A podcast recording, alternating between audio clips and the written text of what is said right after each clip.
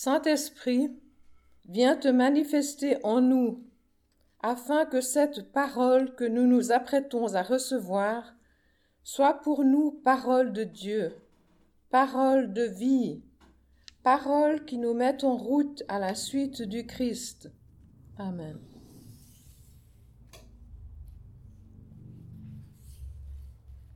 Et nous lisons dans Genèse chapitre 17. Quand Abraham a 99 ans, le Seigneur se montre à lui. Il dit à Abraham, Je suis le Dieu Tout-Puissant. Vis sous mon regard et fais toujours ce qui me plaît. Je vais établir une alliance entre toi et moi. Je te donnerai un grand nombre d'enfants et de petits-enfants. Abraham se met à genoux, le front contre le sol. Dieu continue à lui parler. Voici l'alliance que je fais avec toi. Tu deviendras le père de beaucoup de peuples. Tu ne t'appelleras plus Abraham. Ton, ton nouveau nom sera Abraham. En effet, je fais de toi le père de beaucoup de peuples. En hébreu, le nom d'Abraham ressemble à l'expression traduite ici par Père de beaucoup de peuples. Ceux qui naîtront de toi seront très nombreux. Ils formeront des peuples, et des rois naîtront de toi. Je vais faire alliance avec toi, avec tes enfants et les enfants de leurs enfants, de génération en génération. Cette alliance durera toujours. Ainsi je serai ton Dieu, et je serai le Dieu de tous ceux qui naîtront de toi.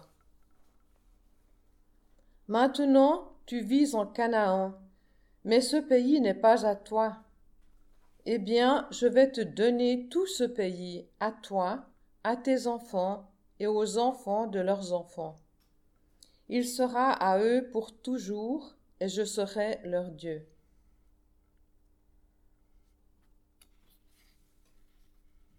Ensuite, Dieu dit à Abraham, N'appelle plus ta femme Sarai, à partir de maintenant, son nom sera Sarah. Je la bénirai et par elle je te donnerai un fils. Oui, je la bénirai. Elle deviendra la mère de plusieurs peuples, et des rois naîtront d'elle.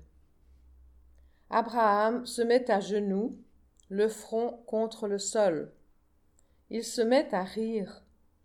En effet, il se dit Moi, j'ai cent ans. Est-ce que je peux devenir père? Et Sarah a 90 ans. Est-ce qu'elle peut avoir un enfant?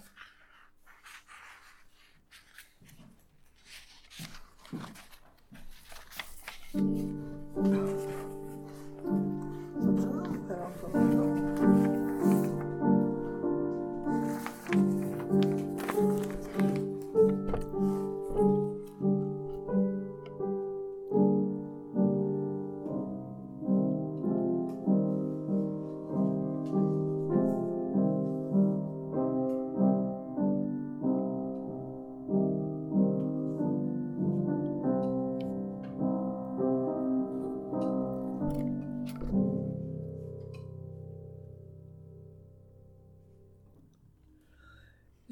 De Romains 4, versets 13 à 25.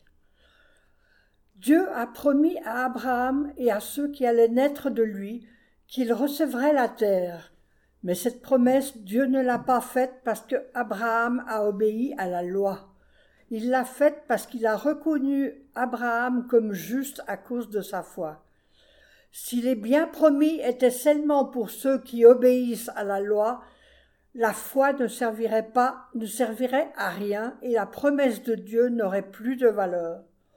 En effet, la loi produit la colère de Dieu, mais quand il n'y a pas de loi, on ne peut pas désobéir à la loi. Pour cette raison, c'est en croyant qu'on reçoit les biens promis, et c'est vraiment un don gratuit. alors la promesse est valable pour tous ceux qui sont nés d'Abraham.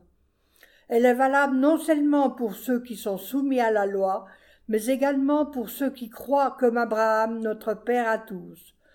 Oui, les livres saints le disent, j'ai fait de toi le Père de beaucoup de peuples. Abraham est notre Père devant Dieu en ce qu'il a cru. C'est le Dieu qui donne la vie aux morts et qui appelle à exister ce qui n'existe pas encore. Il n'y avait plus d'espoir et pourtant Abraham a espéré. Il a cru en Dieu et pour cela il est devenu le père de beaucoup de peuples. Les livres saints le disent, ceux qui vont naître de toi seront très nombreux. La foi d'Abraham est restée solide, pourtant il avait à peu près cent ans. Et il le savait, son corps était déjà mort, et Sarah ne pouvait pas avoir d'enfant. Devant la promesse de Dieu, il n'a pas manqué de confiance. Au contraire, sa foi l'a rempli de force et il a rendu gloire à Dieu. Il était sûr d'une chose. Ce que Dieu a promis, il est assez puissant pour le faire. C'est pourquoi Dieu a reconnu Abraham comme juste. Quand les livres saints disent Dieu l'a reconnu comme juste, ces paroles ne sont pas pour Abraham seulement, elles sont aussi pour nous, et Dieu tiendra compte de notre foi. En effet, nous croyons en lui, qui a réveillé Jésus notre Seigneur de la mort. Jésus a été livré à cause de nos fautes, mais Dieu l'a réveillé de la mort pour nous rendre justes.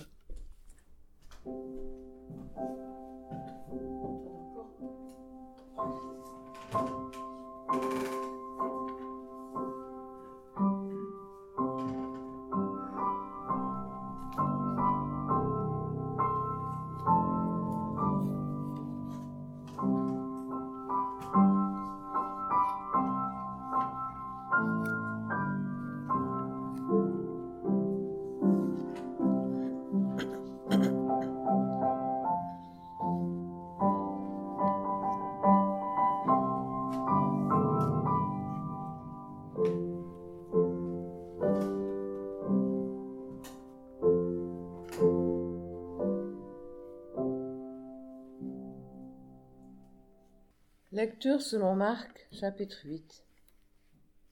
Ensuite, Jésus commence à enseigner ceci à ses disciples. Il faut que le Fils de l'homme souffre beaucoup. Les anciens, les chefs des prêtres et les maîtres de la loi ne voudront pas de lui. Ils le feront mourir. Et trois jours après, il se relèvera de la mort. Il leur dit cela très clairement. Alors Pierre prend Jésus à part et il se met à lui faire des reproches. Jésus se retourne, il regarde ses disciples et il fait des reproches à Pierre. Il lui dit Va-t'en, passe derrière moi, Satan. Tu ne penses pas comme Dieu, mais comme les hommes. Les disciples doivent être prêts à donner leur vie comme Jésus. Ensuite, Jésus appelle la foule avec ses disciples et il leur dit Si quelqu'un veut venir avec moi, il ne doit plus penser à lui-même. Il doit porter sa croix. Porter sa croix veut dire être prêt à donner sa vie comme Jésus et me suivre. En effet, celui qui veut sauver sa vie la perdra, mais celui qui perdra sa vie à cause de moi et de la bonne nouvelle, il la sauvera. Si une personne gagne toutes les richesses du monde, mais si elle perd sa vie, à quoi cela lui sert-il? Qu'est-ce qu'on peut payer en échange de la vie? Les gens d'aujourd'hui sont pécheurs et infidèles à Dieu. Si quelqu'un a honte de moi et de mes paroles au milieu de ces gens-là, alors moi, le Fils de l'homme, j'aurai honte de lui quand je viendrai avec les anges saints dans la gloire de mon Père.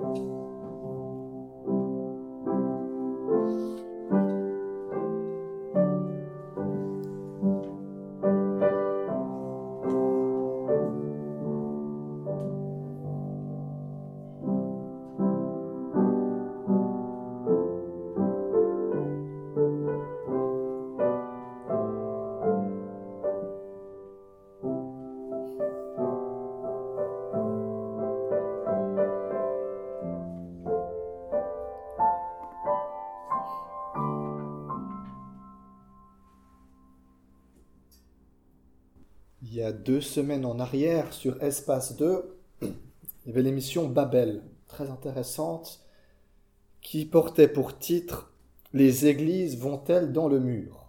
Point d'interrogation. Puis la journaliste avait invité le sociologue des religions, Christophe Monod, à réagir à deux témoignages qu'elle avait enregistrés d'une jeune femme et puis d'un monsieur qui avait la voix semblait être un peu plus âgé. Euh, tous les deux ayant quitté l'Église réformée et puis qui expliquaient un peu pourquoi.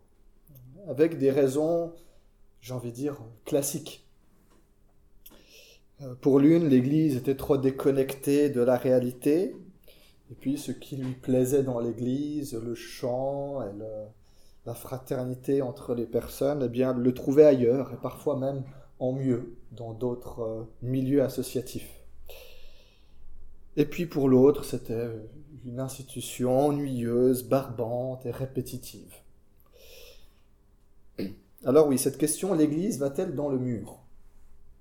Il n'y a pas de réponse claire, définitive, qui est donnée par cette émission. En tout cas, elle relève les défis majeurs auxquels on doit faire face. Des défis euh, sociaux, économiques, structurels, etc. Mais à cette question, j'ai envie de répondre oui et non. D'un côté, on peut dire que l'Église, peut-être à Genève plus qu'ailleurs en Suisse, va droit dans le mur. Ça fait 50 ans que, quand on regarde les courbes et les statistiques, 50 ans qu'on perd des membres chaque année, jusqu'à 10% par année. Et on a entrepris de multiples efforts au cours de ces décennies pour essayer de faire au moins stabiliser la courbe, voire la faire repartir à la hausse. Et voilà, ces efforts ne semblent pas ou peu payer. Donc à ce rythme-là, on peut se dire encore 10 ou 20 ans et on met la clé sous la porte. Je ne dis pas ça pour vous décourager. Hein, on n'est qu'au début de la prédication, je vous rassure. Mais c'est aussi par ceci d'honnêteté et de vérité. Ce serait bien pire de vivre dans une forme d'illusion, de fantasme d'une Église qui serait encore forte et grandiose avec un bel avenir devant elle. La chute en serait bien plus dure, et bien plus rapide aussi, je crois. Mais si on se limite à cette perspective-là, effectivement, on va droit dans le mur et c'est trop tard pour redresser la barre. Il n'y a plus de raison d'espérer. Et je vois un nombre grandissant d'entre nous se sont résolus un peu à ça. On se dit, eh bien, on attend que la mort vienne. Hein, dans quelques années, ce sera la fin, et puis c'est comme ça. Mais c'est oublier, je crois, que cette Église n'est pas la nôtre. Elle ne nous appartient pas, et on a un pouvoir limité sur elle, finalement. On parle de l'Église de Jésus-Christ, avant tout. L'Église du Dieu qui a vaincu la mort, qui a rendu vivant ce qui était mort à de multiples reprises. C'est lui qui est le chef de cette Église. Pas le consistoire, pas la direction, n'en déplaise à certains. Ce ne sont pas nos conseils de paroisse qui sont les chefs de nos paroisses, n'en déplaise à d'autres peut-être aussi. C'est lui, le Christ, le Dieu qui a le pouvoir de la relever, de lui donner un nouveau souffle, de lui donner d'enfanter à nouveau des disciples de Jésus-Christ. Selon cette perspective, alors il y a toute raison d'espérer encore. Lorsqu'on entend ceci, si je vous dis l'épg va engendrer de nombreux fils et filles de Dieu dans les années à venir, quelle est notre réaction initiale et spontanée? N'est-elle pas parfois celle d'Abraham lorsque Dieu lui annonce à cent ans qu'il aura encore des descendants et des fils. Il ne parle pas d'Ismaël. Il parle d'Isaac qui est encore à venir. N'est-elle pas la réaction de quelqu'un qui rigole un peu intérieurement? L'autre jour, on m'a dit, Philippe, euh, tu es optimiste. Il faudrait redescendre sur Terre. Comme si l'optimisme était forcément une forme de naïveté. Moïse entend, lui, c'est Dieu lui-même qui lui parle et qui lui fait cette promesse. Et ça ne l'empêche pas de la trouver absurde et incompréhensible, au point d'en rire. Certainement qu'il doit se dire en lui-même, mais il n'a rien compris, Dieu. Il n'a rien compris à la biologie humaine. C'est un optimiste qui devrait redescendre sur Terre. Impossible pour un homme de 100 ans, une femme de 90 ans, de concevoir un enfant. Quelle bonne blague quand même. Paul, dans son épître aux Romains, quand il évoque ce même événement, il écrit que Abraham a considéré ce qui était atteint par la mort. C'est pas quelque chose qu'il ignore. Il le regarde en face, il en prend acte, et malgré tout, il choisit d'espérer contre toute espérance. J'aime beaucoup cette expression qui a été traduite différemment dans, dans la, lecture qui a été faite. Mais euh, dans, dans, la traduction que j'ai utilisée, elle dit ceci, espérant contre toute espérance, il crut et devint ainsi père d'un grand nombre de nations, selon ce qui avait été dit, telle sera ta descendance.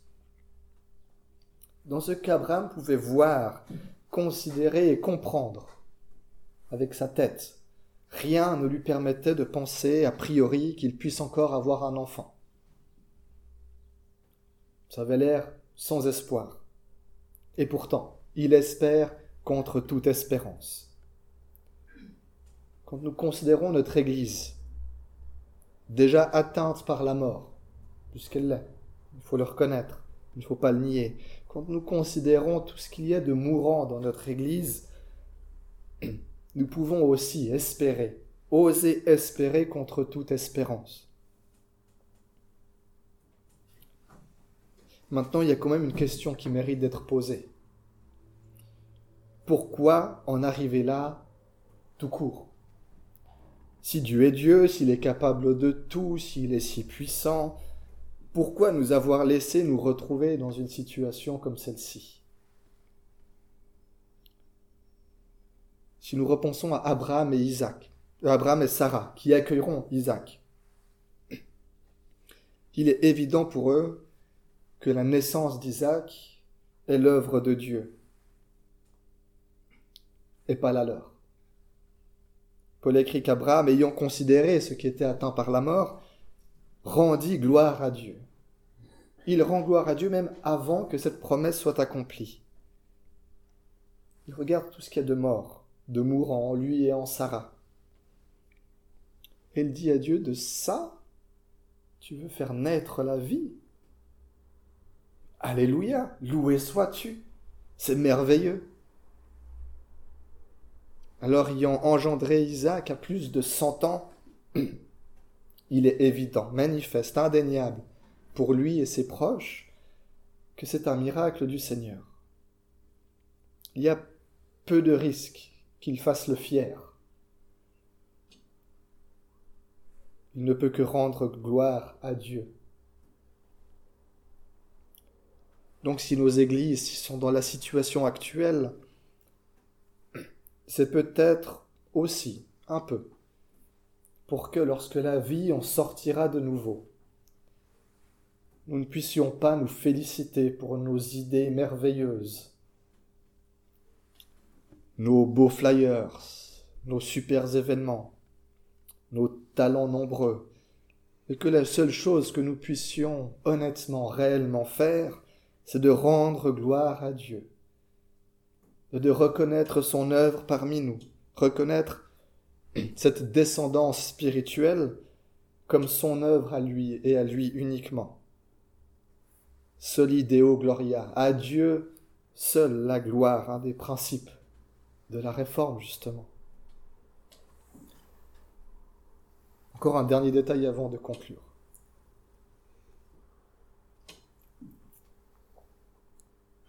Un dernier détail, mais qui a de l'importance.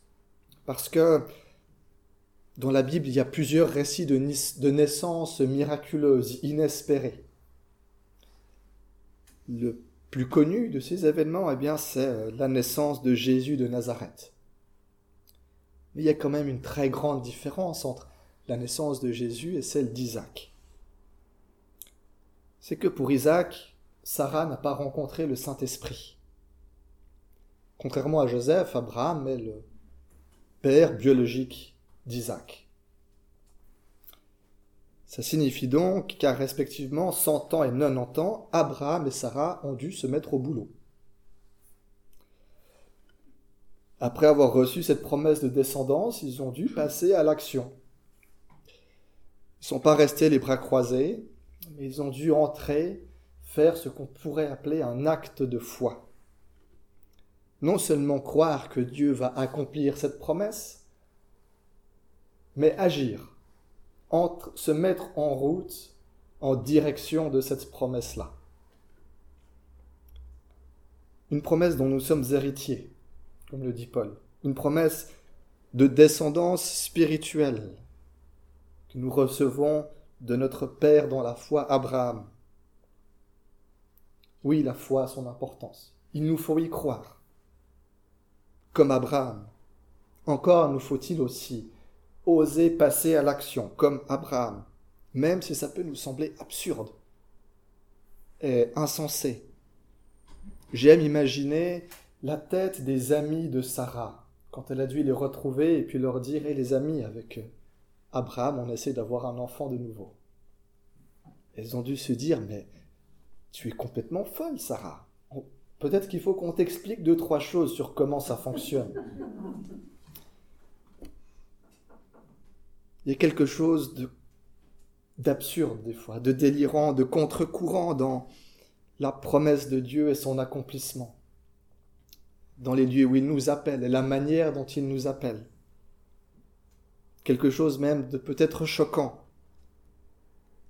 pour nous-mêmes, avec nos modes de pensée, nos modes de réfléchir, notre logique, comme ces paroles du Christ qu'on a entendues, où il annonce sa mort et sa résurrection, qui mène Pierre à le prendre à l'écart pour lui dire Mais tu peux quand même pas dire ça en public, ça se fait pas. Ça se fait pas. Oui, l'évangile dérange. Dieu dérange. Nous aussi, même ceux qui sont proches de Jésus, comme Pierre. Ce Dieu qui ne suit pas les logiques humaines, qui se manifeste de la manière la plus lumineuse peut-être là où les ténèbres sont les plus épaisses. qui se plaît à faire naître la vie de ce qui est mort. Nous sommes invités à chercher les pensées de Dieu avant celles des hommes, à nous aligner sur lui et pas le contraire, même si ça peut être défiant, décourageant,